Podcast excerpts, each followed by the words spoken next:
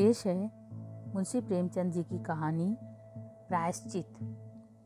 दफ्तर में जरा देर से आना अफसरों की शान है। जितना ही बड़ा अधिकारी होता है, उतनी ही देर में आता है और उतने ही सवेरे जाता भी है।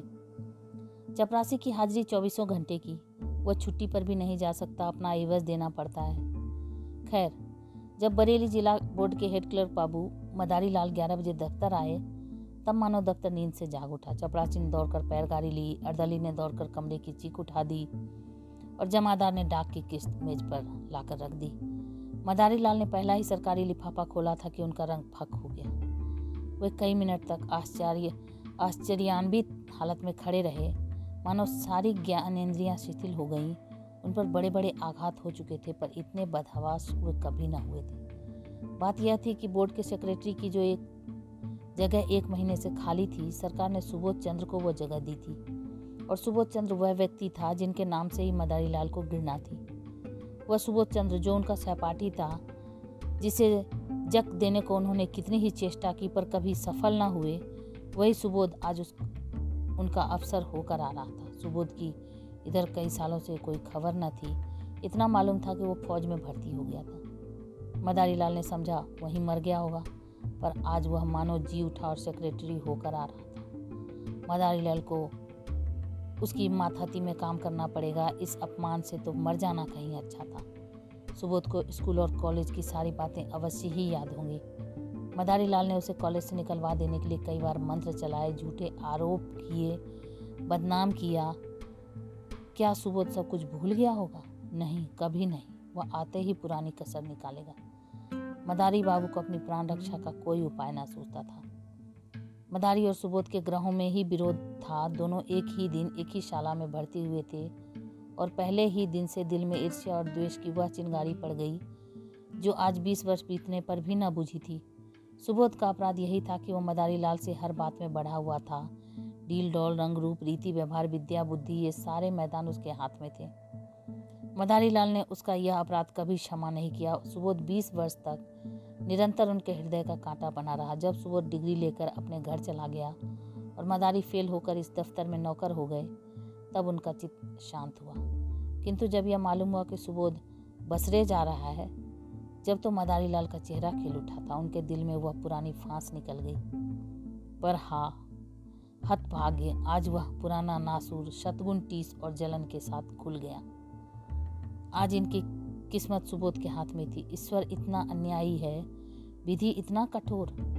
जब जरा चित शांत हुआ, तब मदारी ने दफ्तर के क्लर्कों को सरकारी हुक्म सुनाते हुए कहा, अब आप लोग जरा हाथ पाँव संभाल कर रहिएगा। सुबोध चंद्र वे आदमी नहीं है जो भूलों को क्षमा कर सकें।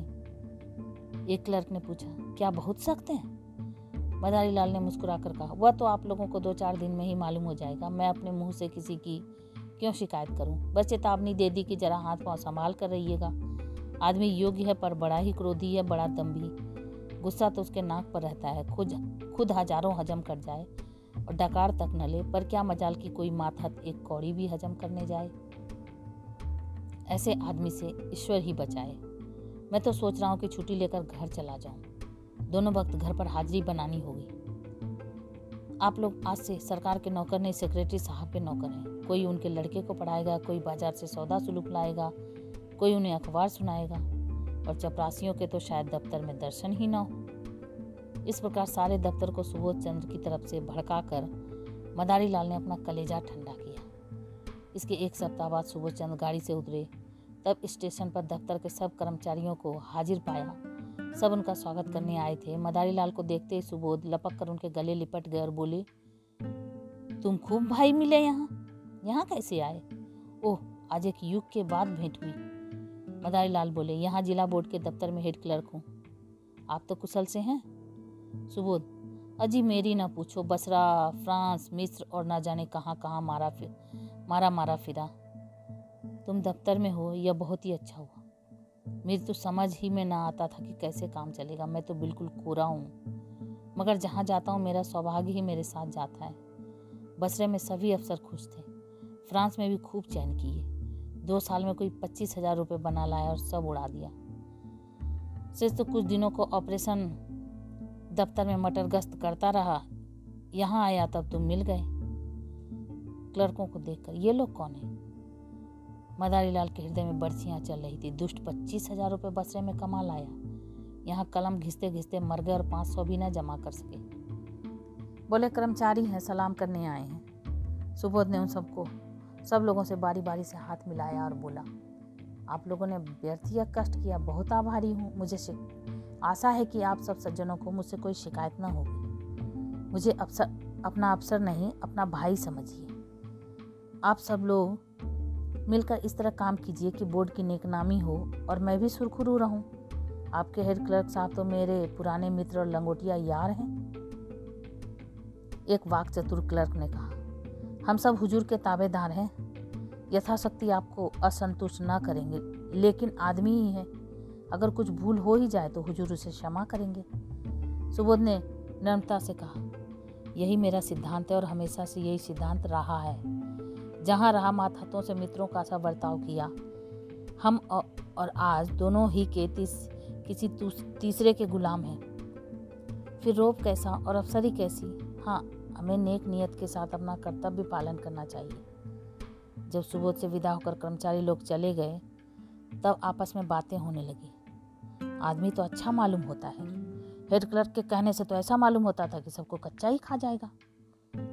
पहले सभी ऐसे ही बातें करते हैं। ये दिखाने के दांत हैं।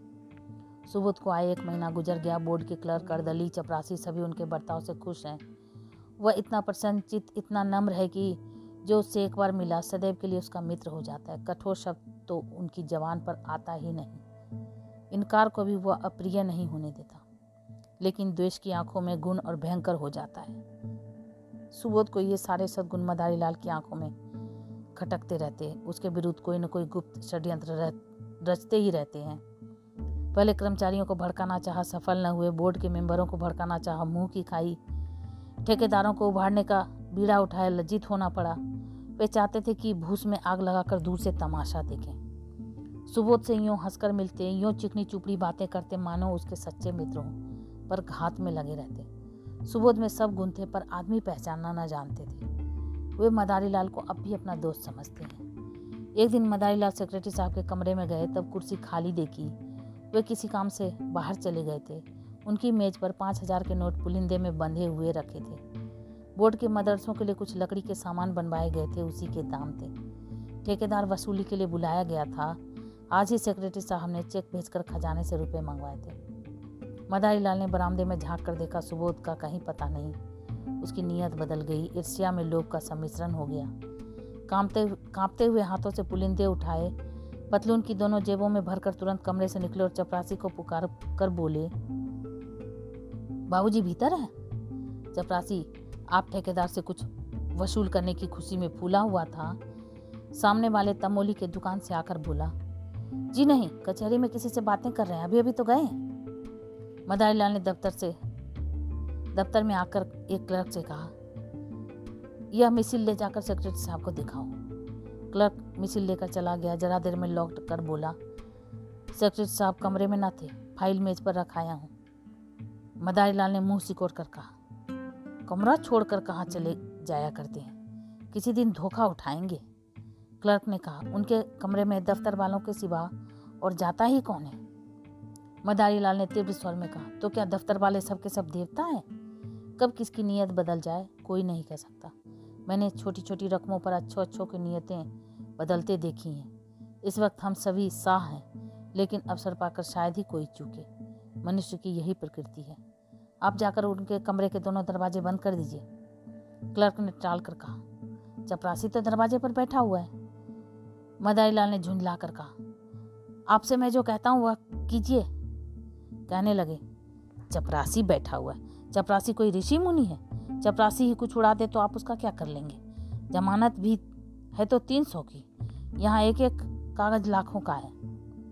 यह कहकर मदारी लाल खुद उठे और दफ्तर के द्वार दोनों तरफ़ से बंद कर दिए। जब चित शांत हुआ, तब नोटों के पुलिंदे जेब से निकालकर एक अलमारी में कागजों के नीचे छिपा कर रख दिए और फिर आकर अपने काम में व्यस्त हो गए। सुबोध चंद्र कोई घंटे भर में लौटे, तब उनके कमरे का द्वार बंद था। दफ्तर में आकर मुस्कुराते हुए बोले, मेरा कमरा किसने बंद कर दिया भाई? क्या मेरी बेदखली हो गई? मदारी लाल ने खड़े होकर मृदु तिरस्कार दिखाते हुए कहा, साहब, गुस्ताखी माफ़ हो। जब आप कभी बाहर जाएँ तो एक मिनट के लिए क्यों ना हो, तब दरवाज़ा बंद कर दिया करें। आपकी मेज़ पर रुपए, पैसे और सरकारी कागज़ पत्र बिखरे पड़े रहते हैं। न जाने कब किस वक्त किसकी नीयत बदल जाए। मैंने अभी सुना कि आप कहीं गए हैं जब दरवाजे बंद कर दिए सुबह चंद द्वार खोलकर कमरे में गए और सिगार पीने लगे। मेज पर नोट रखे हुए हैं। इसके खबर ही न ली थी। ससा ठेकेदार ने आकर सलाम किया। सुबोध कुर्सी से उठकर बोले, तुमने बहुत देर कर दी, तुम्हारा ही इंतज़ार कर रहा था। दस ही बजे रुपए मंगा, मंगवा लिए थे। रसीद लिखवा लाए हो ना? ठेकेदार, रसीद लिखवा लाए हैं, लाया हूँ। सुबोध तो अपने रुपए ले जाओ। तुम्हारे काम से मैं बहुत खुश नहीं हूँ। लकड़ी तुमने अच्छी नहीं लगाई और काम में सफ़ाई भी नहीं है। अगर ऐसा काम फिर करोगे तो ठेकेदारों के रजिस्टर से तुम्हारा नाम निकाल दिया जाएगा। यह कहकर सुबोध ने मेज पर निगाह डाली। तब नोट के पुलिंदे न थे। सोचा शायद किसी फ़ाइल के नीचे दब गए हैं। कुर्सी के समीप सब कागज़ उलट पुलट डाले, मगर नोटों का कहीं पता नहीं। हैं? नोट कहाँ गए? अभी तो यहीं मैंने रख दिए थे। जा कहाँ सकते हैं? फिर फाइलों को उलटने पुलटने लगी।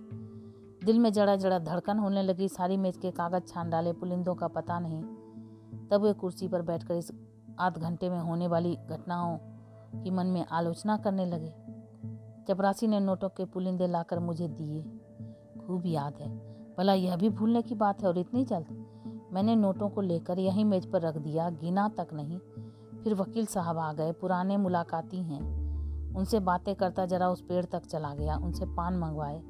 बस इतनी ही देर हुई है, जब गया हूँ तब पुलिंदे रखे हुए थे। खूब अच्छी तरह याद है। तब ये नोट कहाँ गायब हो गए? मैंने किसी संदूक दराज या अलमारी में नहीं रखे तो फिर गए कहाँ? शायद दफ्तर में किसी ने सावधानी के लिए उठाकर रख दिए हों। यही बात है, मैं व्यर्थ ही इतना घबरा गया। छी। तुरंत दफ्तर में आकर मदारी लाल से बोले, आपने मेरी मेज पर से नोट तो उठाकर नहीं रख दिए? मदारी लाल ने भौचंके होकर कहा, क्या आपकी मेज पर नोट रखे हुए थे? मुझे तो खबर ही नहीं। अभी पंडित सोहनलाल एक फ़ाइल लेकर गए हुए थे। तब आपको कमरे में ना देखा, जब मुझे मालूम हुआ कि आप किसी से बातें करने चले गए हैं। वो दरवाजे बंद करा दिए, क्या कुछ नोट नहीं मिल रहे हैं? सुबोध आँखें फैलाकर बोले, अरे साहब, पूरे पाँच हज़ार के हैं। अभी अभी चेक भुनाया है। मदारी लाल ने सिर पीट कर कहा, पूरे पाँच हज़ार? हाँ भगवान, आपने मेज पर खूब देख लिया है। अजी पंद्रह मिनट से तलाश कर रहा हूँ। चपरासी से पूछ लिया कि कौन कौन आया था। आइए जरा, आप लोग भी तलाश लीजिए, मेरे तो होश उड़े हुए हैं। सारा दफ्तर सेक्रेटरी साहब के कमरे की तलाशी लेने लगा। मेज, अलमारियाँ, संदूक सब देखे गए, रजिस्टरों के वर्क उलट पुलट कर देखे गए, मगर नोटों का कहीं पता नहीं, कोई उड़ा ले गया। अब इसमें कोई शक सुबह न था, सुबोध ने एक लंबी सांस ली और कुर्सी पर बैठ गया। चेहरे का रंग फक हो गया। जरा सा मुँह निकल आया। इस समय कोई उन्हें देखता तो समझता कि महीनों से बीमार है। मदारी लाल ने सहानुभूति दिखाते हुए कहा, गजब हो गया, और क्या? आज तक कभी ऐसा अंधेर ना हुआ। मुझे यहाँ काम करते दस साल हो गए। कभी धेले की चीज़ भी गायब न हुई। मैं आपको पहले दिन सावधान कर देना चाहता था कि रुपये पैसे के विषय में होशियार रहिएगा, मगर होनी थी, ख्याल न रहा। ज़रूर बाहर से कोई आदमी आया और नोट उड़ाकर गायब हो गया। चपरासी का यही अपराध है कि उसने किसी को कमरे में जाने ही क्यों दिया? वो लाख कसम खाए कि बाहर से कोई नहीं आया, लेकिन मैं इसे मान नहीं सकता। यहाँ से तो केवल पंडित सोहनलाल एक फ़ाइल लेकर गए थे, मगर दरवाजे ही से झाँक कर चले आए। सोहनलाल ने सफ़ाई दी। मैंने तो अंदर कदम ही नहीं रखा, साहब। अपने जवान बेटी की कसम खाता हूँ, जो अंदर कदम भी रखा हो। मदारी लाल ने माथा सिकोड़ कर कहा, आप व्यर्थ में कसम क्यों खाते हैं? कोई आपसे कुछ कहता है? सुबोध के कान में, बैंक में कुछ रुपया हो तो निकाल कर ठेकेदार को दे दिए जाए, वरना बड़ी बदनामी होगी, नुकसान तो हो ही गया। अब उसके साथ अपमान क्यों हो? सुबोध ने करुण स्वर में कहा, बैंक में मुश्किल से दो चार सौ रुपये होंगे, भाईजान रुपए होते तो क्या चिंता थी? समझ लेता, जैसे पच्चीस हज़ार उड़ गए, वैसे ही तीस हज़ार भी उड़ गए। यहाँ तो कफन को भी कौड़ी नहीं। उसी रात को सुबोध चंद ने आत्महत्या कर ली।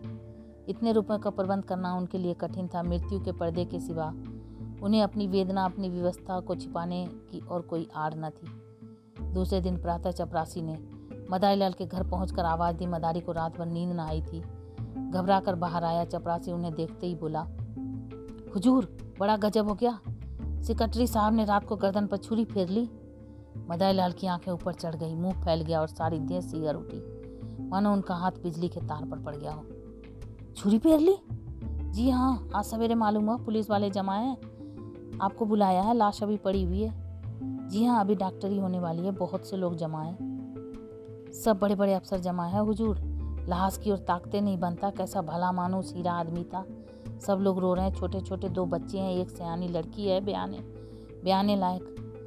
बहू जी को लोग कितना रोक रहे हैं, पर बाहर बाहर दौड़ कर लाश के पास आ जाती है। कोई ऐसा नहीं है जो रुमाल से आँखें ना पोछ रहा हो। अभी इतने ही दिन आए हुए पर सबसे कितना मेल जोल हो गया था।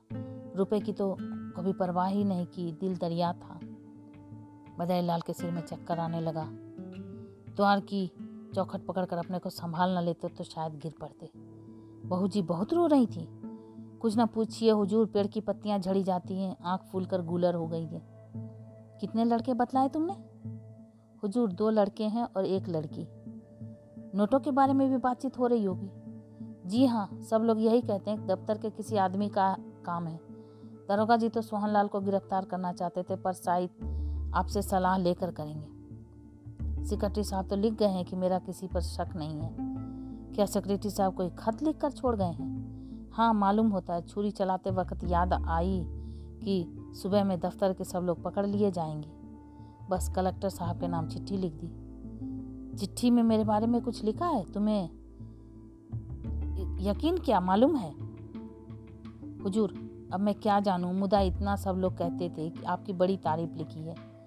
मैदानी लाल की सांस और तेज हो गई, आँखें से आँखों से आँसू की दो बड़ी बड़ी बूंदें गिर पड़ी। आँखें पोसते हुए बोले, वे और मैं एक साथ पढ़े थे, नंदू।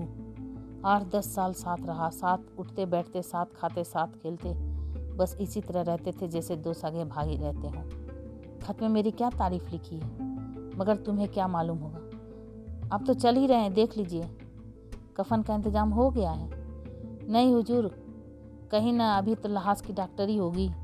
मुद्दा आप जल्दी चलिए, ऐसा ना हो कोई दूसरा आदमी बुलाने आता हो। हमारे दफ्तर के सब लोग आ गए होंगे। जी हाँ इस मोहल्ले वाले तो सभी थे। मदाई लाल जब सुबोध चंद के घर पहुँचे, तब उन्हें ऐसा मालूम हुआ कि सब लोग उनकी तरफ़ संदेह की आँखों से देख रहे हैं। पुलिस इंस्पेक्टर ने तुरंत उन्हें बुलाकर कहा, आप भी अपना बयान लिखा दें और सबके बयान तो मैं लिख चुका हूँ। मदारी लाल ने ऐसी सावधानी से अपना बयान लिखाया कि पुलिस के अफसर भी दंग रह गए। उन्हें मदारी लाल पर सुबह होता था, पर इस बयान ने उसका अंकुर भी निकाल डाला। इसी वक्त सुबोध सुबोध के दोनों बालक रोते हुए मदारी लाल के पास आए और कहा, चलिए, आपको अम्मा बुलाती हैं। दोनों मदारी लाल से परिचित थे। मदारी लाल यहाँ तो रोज ही आते थे, पर घर में कभी नहीं गए। सुबोध की स्त्री उनसे पर्दा करती थी। यह बुलावा सुनकर उनका दिल धड़क उठा। कहीं इसका मुझ पर सुबह न हो? कहीं सुबोध ने मेरे विषय में कोई संदेह न प्रकट किया हो? कुछ झिझकते और कुछ डरते हुए भीतर गए। तब विधवा का करुण बिलाप सुनकर कलेजा काँप उठा। इन्हें देखते ही उस अबला के आंसुओं का कोई दूसरा स्रोत खुल गया। लड़की तो दौड़कर इनके पैरों से लिपट गई। दोनों लड़कों ने भी घेर लिया। मदारी लाल को उन तीनों की आँखें, आँखों में ऐसी अथाह वे, अथाह वेदना, ऐसी विदारक याचना भरी हुई मालूम हुई कि वे उनकी ओर देख न सके। उनकी आत्मा उन्हें धिक्कारने लगी। जिन बेचारों को उन पर इतना विश्वास था, इतना भरोसा, इतनी आत्मीयता, इतना स्नेह था, उन्हीं की गर्दन पर उन्होंने छुरी फेरी। उन्हीं के हाथों यह भरा पूरा परिवार धूल में मिल गया। इन असहायों का अब क्या होगा? लड़की का विवाह करना है, कौन करेगा? बच्चों के लालन पालन का भार कौन उठाएगा? मदारी लाल को इतनी आत्मग्लानी हुई कि उनके मुँह से तसली का एक शब्द भी ना निकला। उन्हें ऐसा जान पड़ा कि मेरे मुख में कालिक पुती है, मेरा कद कुछ छोटा हो गया है। उन्होंने जिस वक्त नोट उठाए थे, उन्हें गुमान भी ना था कि उसका यह फल होगा। वे केवल सुबोध को सुबोध को बदनाम करना चाहते थे। उनका सर्वनाश करने की इच्छा ना थी। शोकातुर विधवा ने सिसकते हुए कहा, भैया जी, हम लोगों को वे मजदार में छोड़ गए। अगर मुझे मालूम होता कि मन में यह बात ठान चुके हैं तो अपने पास जो कुछ था, वह सब उनके चरणों पर रख देती। मुझसे तो वो यही कहते रहे कि कोई न कोई उपाय हो जाएगा। आप ही के मार्फत वो कोई महाजन ठीक करना चाहते थे। आपके ऊपर उन्हें कितना भरोसा था कि कह नहीं सकती। मदारी लाल को ऐसा मालूम हुआ कि कोई उनके हृदय पर नस्तर चला रहा है। उन्हें अपने कंठ में कोई चीज़ फंसी हुई जान पड़ती थी। रामेश्वरी ने फिर कहा, रात सोए तब खूब हंस रहे थे। रोज की तरह दूध पिया, बच्चों को प्यार किया, थोड़ी देर हारमोनिया, हारमोनियम बजाया और तब कुल्ला करके लेटे। कोई ऐसी बात न थी जिससे लेश मात्र भी संदेह होता। मुझे चिंतित देखकर बोले, तुम व्यर्थ घबराती हो। बाबू मदारी लाल से मेरी पुरानी दोस्ती है। आखिर वह किस दिन काम आएगी? मेरे साथ के खेले हुए हैं, इन नगर में उनका सबसे परिचय है। रुपयों का प्रबंध आसानी से हो जाएगा। फिर न जाने कब मन में यह बात समाई। मैं नसीबों जली ऐसी सोई की रात को मिनकी तक नहीं की। क्या जानती थी कि वे अपनी जान पर खेल जाएँगे? मदारी लाल को सारा विश्व आँखों में तैरता हुआ मालूम हुआ। उन्होंने बहुत जब्त किया, मगर आंसुओं के प्रभाव को न रोक सके। रामेश्वरी ने आँखें पोछ कर फिर कहा, भैया जी, जो कुछ होना था वह तो हो चुका, लेकिन आप उस दुष्ट का पता ज़रूर लगाइएगा जिसने हमारा सर्वनाश कर दिया। यह दफ्तर ही के किसी आदमी का काम है, वे तो देवता थे, मुझसे यही कहते रहे कि मेरा किसी पर संदेह नहीं है, पर है यह किसी दफ्तर वाले का ही काम। आपसे केवल इतनी विनती करती हूँ कि उस पापी को बचकर न जाने दीजिएगा। पुलिस वाले शायद कुछ रिश्वत लेकर उसे छोड़ दें। आपको देखकर उनका यह हौसला न होगा। अब आप, हमारे सिर पर आपके सिवा कौन है? किसे अपना दुख कहें? लाश की यह दुर्गति होनी भी लिखी थी। मदाई लाल के मन में एक बार ऐसा उबाल उठा कि सब कुछ खोल दे, साफ़ कह दे, मैं ही वह दुष्ट, वह अधम, वह पामर हूँ। विधवा के पैरों पर गिर पड़े और कहें, वही छुरी इस गर्दन, हत्यारे की गर्दन पर फेर दो। पर जवान न खुली। इसी दशा में बैठे बैठे उनके सिर में ऐसा चक्कर आया कि वे ज़मीन पर गिर पड़े। तीसरे पहर लाश की परीक्षा समाप्त हुई। अर्थी जलाशय की ओर चली। सारा दफ्तर, सारे हुक्काम और हज़ारों आदमी साथ थे। दाह संस्कार लड़कों को करना चाहिए था। पर लड़के नाबालिग थे, इसलिए विधवा चलने को तैयार हो रही थी। मदारी लाल ने जाकर कहा, बहू जी, यह संस्कार मुझे करने दो। तुम क्रिया पर बैठ जाओगी तो बच्चों को कौन संभालेगा? सुबोध मेरे भाई थे, ज़िंदगी में उनके साथ कुछ सलूक न कर सका। अब ज़िंदगी के बाद मुझे दोस्ती का कुछ हक अदा कर लेने दो। आखिर मेरा भी तो उन पर कुछ हक था। रामेश्वरी ने रोकर कहा, आपको भगवान ने हमारा बड़ा उदार हृदय दिया है भैया। नहीं तो मरने पर कौन किसको पूछता है? दफ्तर के और लोग जो आधी आधी रात तक हाथ बांधे खड़े रहते थे, झूठ, झूठी बात पूछने ना आए, जरा ढांढस होता मदाई लाल ने दाह संस्कार किया तेरह दिन तक क्रिया पर बैठे रहे। तेरहवें दिन पिंडदान हुआ, ब्राह्मणों ने भोजन किया, भिखारियों को अन्नदान दिया गया, मित्रों की दावत हुई और यह सब कुछ मदारी लाल ने अपने खर्च से किया। रामेश्वरी ने बहुत कहा कि आपने जितना किया, उतना ही बहुत है। अब मैं आपको और जेरबार नहीं करना चाहती। दोस्ती का हक इससे ज़्यादा कोई क्या अदा करेगा? मगर मदारी लाल ने एक न सुनी। सारे शहर में उनके यश की धूम मच गई। मित्र हो तो ऐसा हो। सोलहवें दिन विधवा ने मदारी लाल से कहा, भैया जी, आपने हमारे साथ जो उपकार और अनुग्रह किए हैं, उन्हें हम मरते दम तक उऋण नहीं हो सकते। आपने हमारी पीठ पर हाथ न रखा होता तो न जाने हमारी क्या गति होती। कहीं रुख की भी छाह तो नहीं थी। अब हमें घर जाने दीजिए, वहाँ देहात में खर्च भी कम होगा और कुछ खेती बाड़ी का सिलसिला भी कर लूँगी। किसी न, किसी तरह विपत्ति के दिन कट ही जाएँगे। इसी तरह हमारे ऊपर दया रखिएगा। मदारी लाल ने पूछा, घर पर कितनी जायदाद है? रामेश्वरी, जायदाद क्या है? एक कच्चा मकान है और दस बारह बीघे की काश्तकारी है। पक्का मकान बनवाना शुरू किया था, मगर रुपए पूरे न पड़े। अभी अधूरा पड़ा हुआ है, दस बारह हज़ार खर्च हो गए और अभी छत पड़ने की नौबत नहीं आई। मदारी लाल कुछ रुपए बैंक में जमा है या बस खेती का ही सहारा है? विधवा जमा तो एक पाई भी नहीं है भैया जी, उनके हाथ में रुपए रहने ही नहीं पाते थे। बस वही खेती का सहारा है। मदारी ला तो उन खेतों में इतनी पैदावार हो जाएगी कि लगान भी अदा हो जाए, तुम लोगों की गुजर बसर भी। रामेश्वरी, और कर ही क्या सकते हैं भैया जी? किसी ने कर, किसी तरह ज़िंदगी तो काटनी ही है। बच्चे ना होते तो मैं जहर खा लेती। मदाई लाल और अभी बेटी का विवाह भी तो करना है। विधवा, उसके विवाह की कोई चिंता नहीं। किसानों में से ऐसे बहुत से मिल जाएँगे जो बिना कुछ लिए दिए विवाह कर लेंगे। मदाई लाल ने एक क्षण सोच कर कहा अगर मैं कुछ सलाह दूँ तो उसे मानेंगी आप?